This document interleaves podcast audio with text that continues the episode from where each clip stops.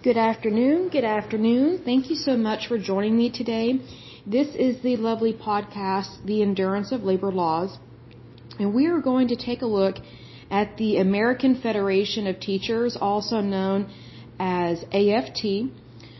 So let's start with the basics of this union. And here we go. So it was founded in April 15th, uh, 1916. It is headquartered currently in Washington, D.C. It says it has 1.7 million members and it is affiliated with AFL-CIO and the Education International. And so I'm going to go ahead and read through some of this history. So let's go ahead and get started on this one. And this one is different. It's a separate union. The other union that we looked at that dealt with uh, education and teachers was the National Education Association, also known as NEA. So these are two totally different ones. So it says here the American Federation of Teachers is the second largest teachers labor union in America, the largest being the National Education Association. The union was founded in Chicago with Margaret Haley credited as its founder and first leader. About 60% of AFT's membership works directly in education, with the remainder of the union's members composed of paraprofessionals and school related personnel local, state, and federal employees, higher education faculty and staff, and nurses and other healthcare professionals. The AFT has, since its founding, affiliated with trade union federations. Until 1955, the American Federation of Labor, and now the AFL-CIO. Now, one thing that I don't understand about some of these unions is that if they're founded for like teachers or for steel workers, I don't understand why they're looping in nurses and um, other types of employees because that's not their industry. The only thing I can think of, the reason why they do that is because they want the money from the membership dues and they want power in terms of their, their labor union. So the more members that they have, the more power that they have. And that kind of concerns me when they have 1.7 million members because just think how much money they're bringing in from membership dues and where they're donating it and sending, sending the money to. Because I guarantee you it's probably not staying local within their communities, which is where it needs to stay. So then let's take a look at the history. It says AFT was founded in Chicago, Illinois on April 15, 1916. Charles Stillman was the first president and Margaret Haley was the national organizer. On May 9, 1916, the American Federation of Labor chartered the AFT. By 1919, AFT had 100 local affiliates and a membership of approximately 11,000 teachers which amounted to 1.5% of the nation's teaching force. In its early days, AFT distinguished itself from the National Education Association by its exclusion of school administrators from membership. Now that I agree with because school administrators, if you remember from one of my previous podcasts with this, the word administrator is not a very positive word to have because administrators typically are bureaucrats that just get paid to be professional paper pushers. They're usually overpaid. They usually have a job title that does not, it's not equivalent to the work. So basically they're not doing the grunt work. So I'm not a big fan of, of uh, administrators and I'm not a fan of them being a part of decision making because usually they're not the ones doing the work. They're not, they are not typically on the front line of any type of labor, whether it's a labor union or if it's in the private sector, they're usually not the person that you need to ask. You need to ask the actual workers, whether they are union members or non-union members, because then you'll find out what's really going on within that industry and within that organization. Because administrators, they, they typically act like HR departments where they just cover the posterior of whoever they're working for. They're, they're basically, their loyalty is paid loyalty. It's not real loyalty, is what I'm trying to say. It goes on to say, facing opposition from politicians and boards of education, membership in AFT declined to 7,000 by 1930. During this period, the organization had little impact on local or national education policy. AFT membership climbed during the Great Depression, reaching 33,000 by 1939. During the 1930s, AFT whose members had historically been primary, primary school teachers, saw influential college professors join the union. That's concerning because college professors are not known for being um, kind. Um, they're not known for um, actually teaching good schoolwork. Um, they're not known for actually teaching what students are supposed to know, and we see that in our current education programs in colleges. There are a lot of colleges that are becoming extremely liberal, and I think that's wrong because when you go to college, you know, as a student, you're there to learn about the history of the country. You're not supposed to be brainwashed, whether to think liberal or conservative. You're there to really discover yourself. And so if you have, you know, influential college professors, whoever they are, like I could care less if someone is influential. That means nothing to me. Because I believe in your individual rights. And, you know, we all have a mind, we all have a brain, and we need to utilize that for our lives and for our benefits. I think when you have too many people that are influential joining an organization that it's kind of like they take it over because they think their opinion is more important than someone that they think is below them is the thing because they don't really believe in equality and that's what you see with these higher education um, type of uh, labor forces goes on to say also during the 1930s the communist party joined influence or sorry gained influence within AFT that's concerning uh, i'm not surprised by that because of what we've seen in the past with these labor unions in 1941, under pressure from the AFL, the union ejected three local unions in New York City and Philadelphia, including its prominent early member, the New York City Teachers Union, AFT Local 5, for being communist dominated. Well, I'm surprised they did that. So it goes on to say the charter revocations represented nearly a third of the union's national membership. The 1940s were marked by a series of teacher strikes including 57 strikes that occurred from 1946 through 1949. That is way too many strikes to be having in that short a period of time. That's really concerning because it's the students that suffer, not the teachers with this. It's the students that are that are not getting their education. By 1947, AFT had a membership of 42,000. The 1960s and 1970s also saw numerous teacher strikes, including 1,000 strikes involving more than 823,000 teachers between 1960 and 1974. That is ridiculous and pathetic. Seriously. Uh, including 1,000 strikes and a little over 800,000 teachers went on strike. I mean, talk about not really caring about doing your job and not caring about your industry and caring about the students. Like, you know, if you want to get something done within your job, you still have to do the work. You still have to do it. I mean, that's just very disappointing to me that teachers would do that. And I think that this is why we have some problems with the Department of Education. I really believe that to be so. It goes on to say AFT membership was 59,000 in 1960, 200,000 in 1970, and 550,000 in 1980. That's concerning because it's growing really fast, really rapidly, and for probably strange reasons. In 2017, membership was around 1.6 million, and the union had due income of 35 million dollars. That is a lot of power and a lot of money, and that greatly concerns me with this because if they've got communist problems from the very beginning of their organization or close to the beginning of the organization of when they founded, you're, you're dealing with a lot of money, a lot of power that is probably not going to be used very well. And you can see that with all the strikes that they had. Goes on to say, since 1977, AFT has published a quarterly magazine for teachers covering various issues about children and education called American Educator. Well, what I find very interesting about that is they're publishing a quarterly magazine, but yet they're still going on strike. And then they're talking about various issues with children and education, but yet they're not doing their job. Because if you have over 800,000 people going on strike, a thousand strikes, that tells me they're not doing their job. Because they're not showing up to work. So, I mean, what are they talking about in their magazine if they're not doing their job? I mean, are they just patting themselves on the back because they're in a union?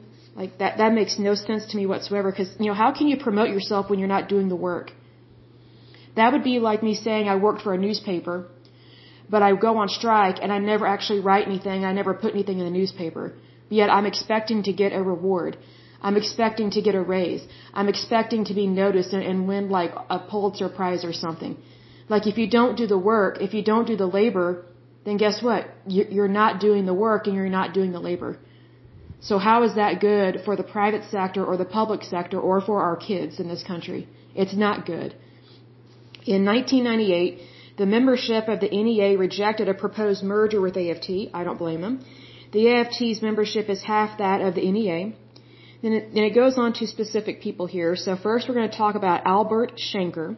In 1974, Albert Shanker was elected president of, of AFT. He served in this role until his death on February 22, 1997. For 27 years, Shanker wrote a weekly column entitled Where We Stand. Really? Wow. Probably you don't stand hardly anywhere if you're not showing up to work. It says here that ran as an advertisement in the New York Times. Shanker was an early advocate of charter schools. I'm surprised by that, proving me wrong, because charter schools are good, because it holds teachers accountable for stuff. He also called for a national competency test for teachers. Whoa, that is so different than what's going on now.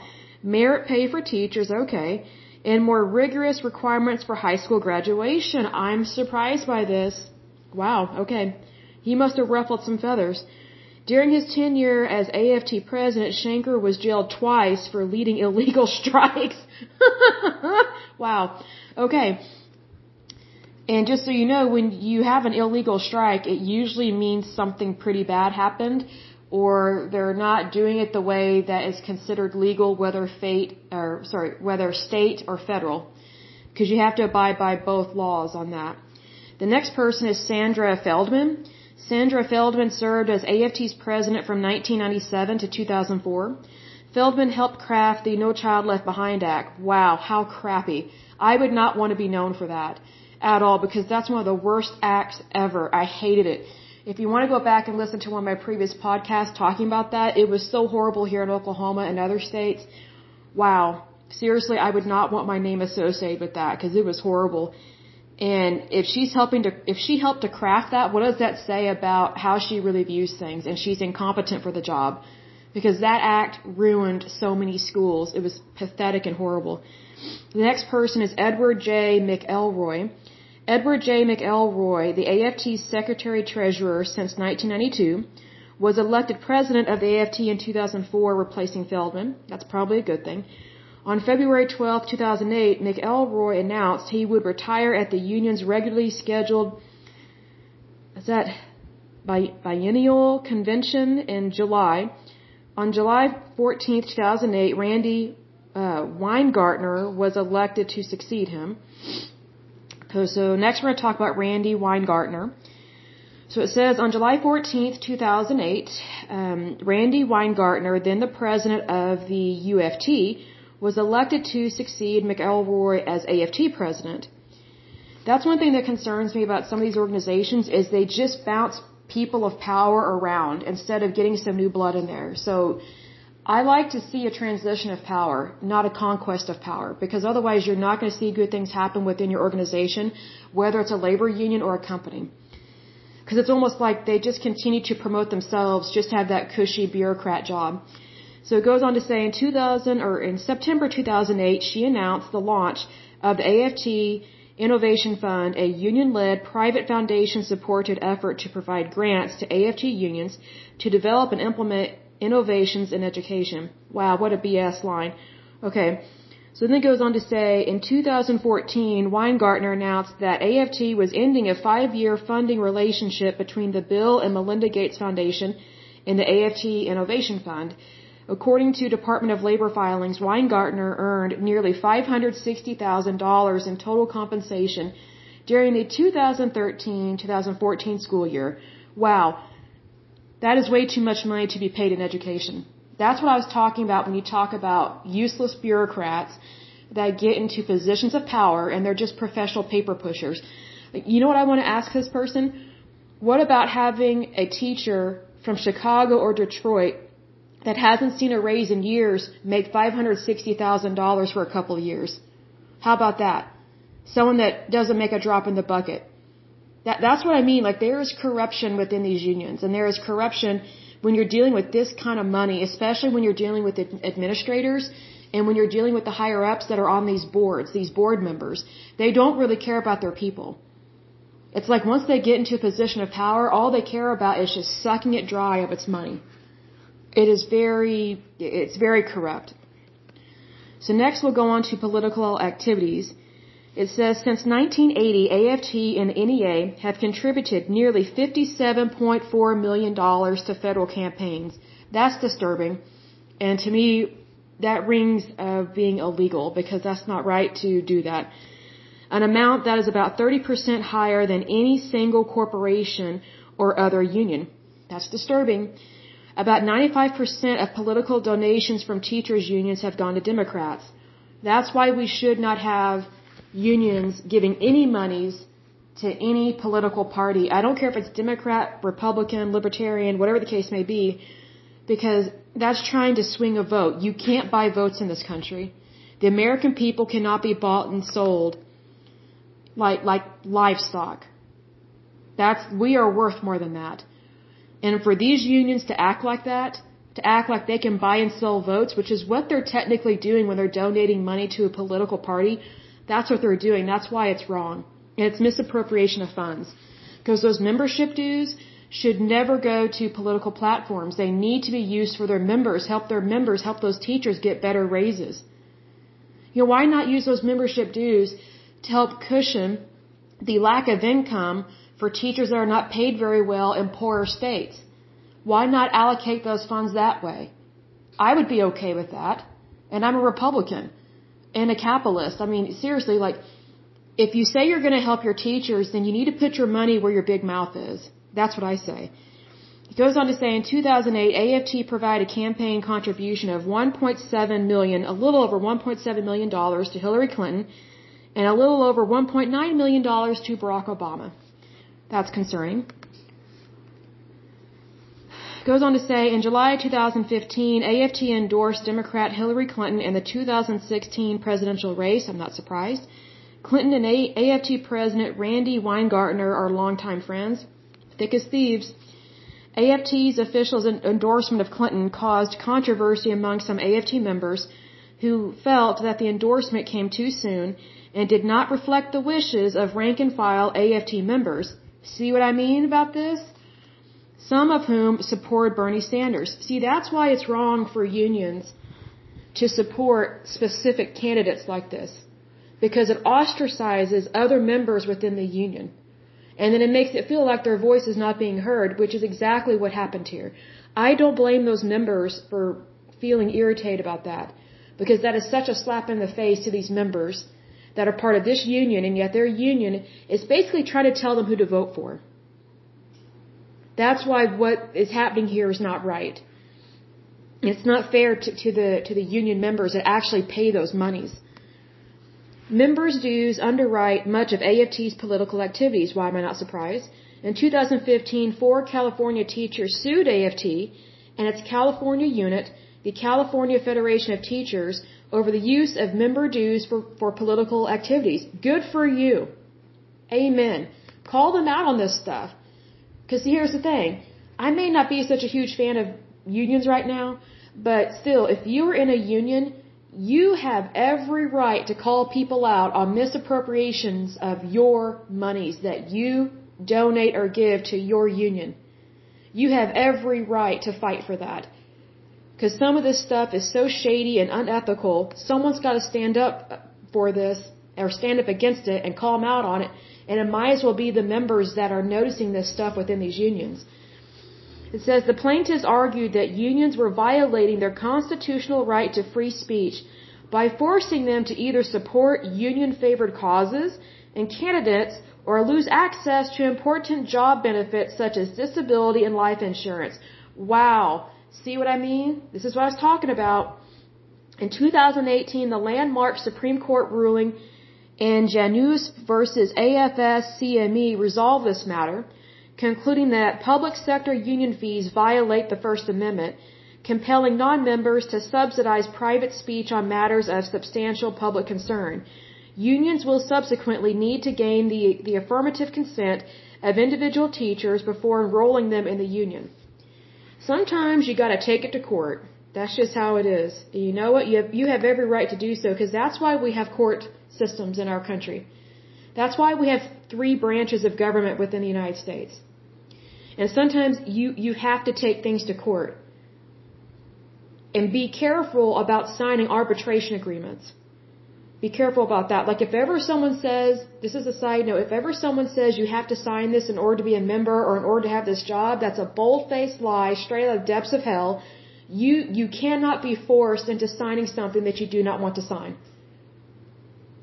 They cannot force you to do that. And what arbitration agreements are is that that's basically where if you sign that and something happens at your job or within the organization that you're a part of and you need to take them to court, arbitration agreements state that you will not take them to court without first trying to resolve it.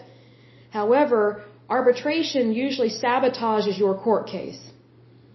So just know you don't have to sign those contracts. Not at all. I say fight it. Get a get a good lawyer and scare them with it. Just be like, no, you want to play that game? Here's what my lawyer says. I'm not always a big fan of lawyers, but when you need them, they're there for you. And you need to always know a good lawyer. And that means not a shady lawyer. That means a good lawyer that understands the rights and the amendments of the Constitution of the United States so they can defend you and your job and the security of your future. That's what that means. Okay, so let's move on to activities. So it says here the AFT was one of the first trade unions to allow African Americans and minorities to become full members of their trade union. In 1918, AFT called for equal pay for African American teachers, the election of African Americans to school to local school boards, and compulsory school attendance for African American children. In 1919, the AFT called for equal educational opportunities for African American children and in 1928 called for the social, political, economic, and cultural contributions of African Americans to be taught in the public schools. In 1951, the union stopped chartering segregated locals. It filed, yeah, sorry, the font's a little weird. It filed an uh, amicus brief. I'm not sure what that means. I'm not familiar with that word, but it's A-M-I-C-U-S brief in the 1954 U.S. Supreme Court desegregation case Brown versus Board of Education. In 1957, the AFT expelled all locals that refused to desegregate. This resulted in the loss of over 7,000 members. In 1963, the AFT actively supported the March on Washington for Jobs and Freedom goes on to talk about collective bargaining. Says by the late 1940s, AFT was slowly moving toward collective bargaining as an official policy.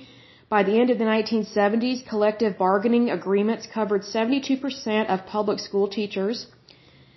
Then it goes here to active shooter drills. It says in 2020, the union, along with the National Education Association, issued a report expressing opposition to active shooter drills being held in schools, calling on the drills to be revised or eliminated. You know, I think how dumb and stupid can you be? Here's the thing. We have gun violence in this world. It's not just in the United States, but it's in our world. And unfortunately, when Columbine happened in the United States, that's when shooter drills started to happen in terms of retraining teachers, and we had to adjust with our society you know, we have to have proper protocols to be prepared for things like this. I just think it's very interesting that this union and this other union, they are against, how do I word this? They are against doing these type of drills, even though we need to have these. The teachers need to be properly trained, and the students need to know what to do. So that way you avoid um, scary situations and you know when you know what to do in those situations you're better prepared. I think it's quite evil and weird for and also incompetent for a a union especially a teachers labor union to be against better preparing the staff and the students just in case an event like that happens. And i'll give i'll make a an example or give an analogy here that has nothing to do with school shootings. You know as you know i'm from oklahoma and we have tornadoes like crazy here. Well, um, we do practice drills. We have a practice siren every where I live every Saturday at 12 noon. They practice the the siren to make sure that we can all hear it.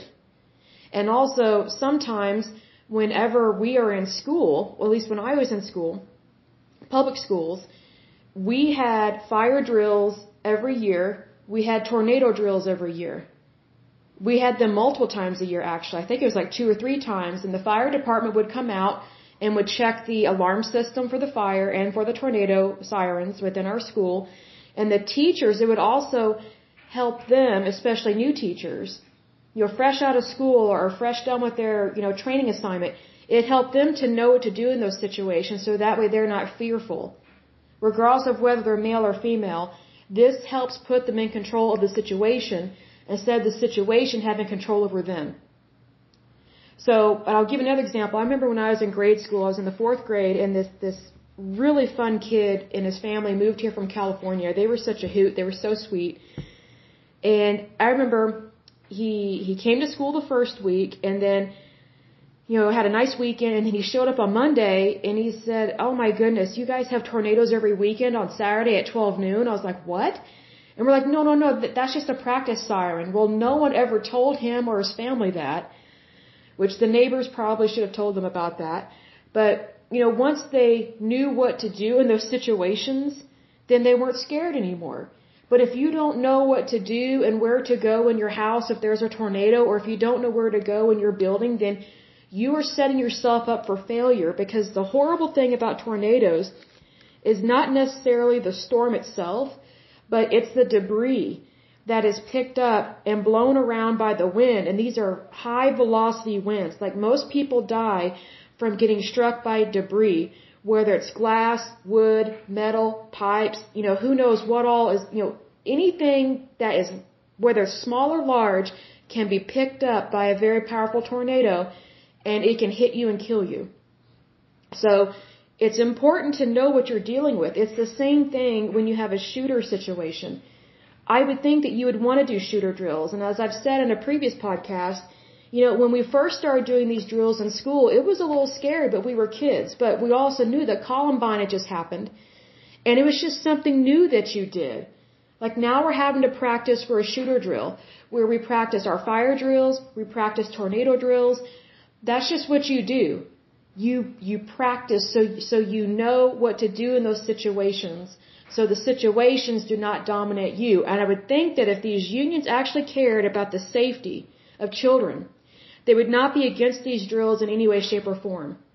But unfortunately these these unions they act like they have all the say on this planet and they do not. And they act like they are in charge of every school in this country. They are not. It is the parents that are in charge of these schools, especially public schools, because public schools are funded by public funds, meaning our tax dollars. So wherever you live, if you are a parent, you for sure have a huge say so in that school.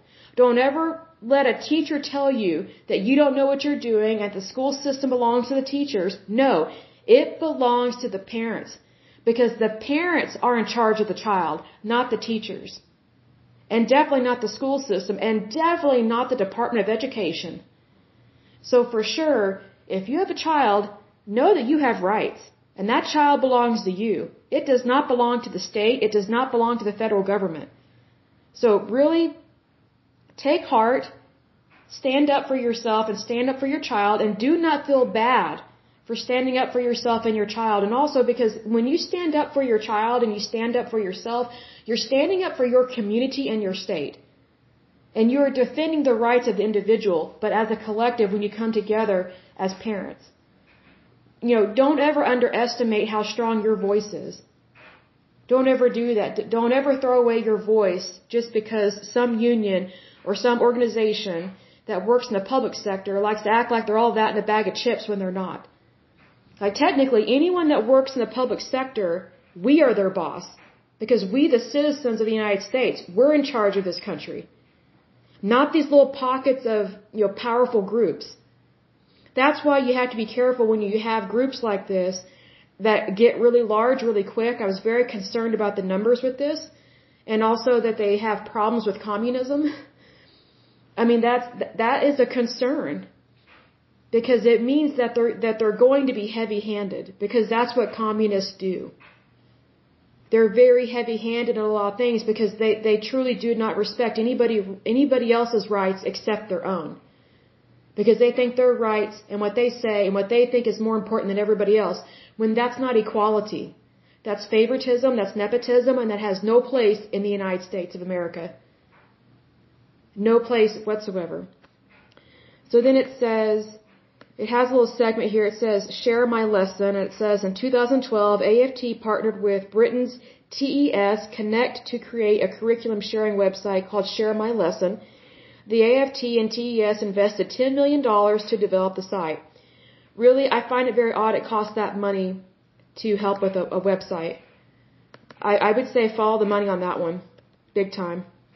Then it says, um, in 2010, four American film documentaries, most notably Waiting for Superman, portrayed AFT as hurting children by opposing charter schools and protecting incompetent teachers. Well, um, I can speak from experience here in Oklahoma. We've had some problems with uh, the public school system targeting our charter schools because the public school system wants those tax dollars. So again, if you're not aware of how tax dollars work in regards to public school systems, here's what happens. So tax dollars that we pay, and we all pay taxes, whether you work for a school or whether you don't or whether you have kids or not, we're all paying tax dollars, right? Well, for every kid that's in the public school system, public tax dollars are allotted to that school district, basically on behalf of that student to help cover the expenses of educating that child. Well, there were parents, and there are parents, that are not happy with the public school system. I don't blame them. And they want to put their children in charter schools. And so when parents do that, it takes away, it's supposed to take away the tax dollars for that child from the public school system and move it over to the charter school system to help offset the cost of that child's education. Well, the public school system still wants those monies. Even though the kid's not even there in the public school system, they want the money. Which is very unethical, it's technically illegal, and it looks really bad on public school systems. Because not all public school systems are bad, but they tend to have just as much greed as any kind of corporate, mega, uh, unethical corporate company in the private sector. Because oftentimes what people try and say is they try and demonize Wall Street, but yet they're not willing to demonize the bad stuff that goes on in the public sector. It's like, you know what? You know, financial fraud and financial greed, it, it can happen anywhere, anytime. It's not just the private sector. It can also ha- happen in the public sector.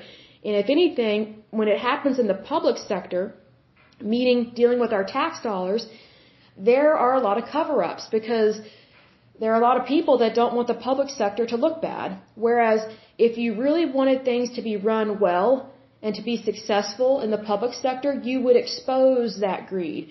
You would expose that mismanagement of, of public funds because you, first of all, you would want that behavior to stop. Number two, you're supposed to report things like that when you're dealing with tax dollars because it's not their money, it's the taxpayers' money. So any kind of fraud is supposed to be reported to the appropriate agency. And also, it's important for things to be corrected so that you can move forward into the future and have a better idea of how to handle those funds appropriately so that you don't continue to have mismanagement of funds and you don't have illegal, uh, fraudulent behavior when it comes to monies. And plus, you would also want your organization to look better. You know, because if you really want your organization to look good, then you would do things on the up and up and not try and cover things up. But unfortunately, with things like this, there's usually cover-ups, there's usually misappropriation of funds, and it's kind of tick for tack. I've never been a fan of tick for tack because it's it's an auditor's nightmare first of all. And secondly, it's just unethical behavior. And it's just like, you know, I know I'm 37 years old. I'm not as old as probably some of these people that are in these unions that are in the, that are higher up, but still it's just kind of like you know, regardless of your age or your occupa- or your occupation, you should want people to do the right thing no matter what. Because it's the right thing to do. You know, you have to have ethics, morals, and values in order for things to run properly, in order to have a well-oiled machine. Otherwise, it's going to fall apart. So why not just make it easy on society and just do the right thing the first time? That's, that's typically how I think about things. But anyway, um, this is a kind of medium to short podcast. But um, I hope that you enjoyed it, and you know I definitely learned a lot from this um, myself. The next um, trade union or labor union we will look at is the International Brotherhood of Electrical Workers. So that one should be interesting. It goes back to 1891. So if you have any questions, concerns, or feedback, do message me. You can um, go directly to the message link on the podcast website, or you can email me directly at yourlaborlaws at gmail.com. And again, that's yourlaborlaws at gmail.com. So until next time, I pray that you're happy, healthy, and whole, and that you enjoy your day, your week. And this is definitely a, a interesting journey, learning things that I never knew before. And it's definitely a new type of education. I will say that. So until next time, have a wonderful day. Thank you so much. Bye bye.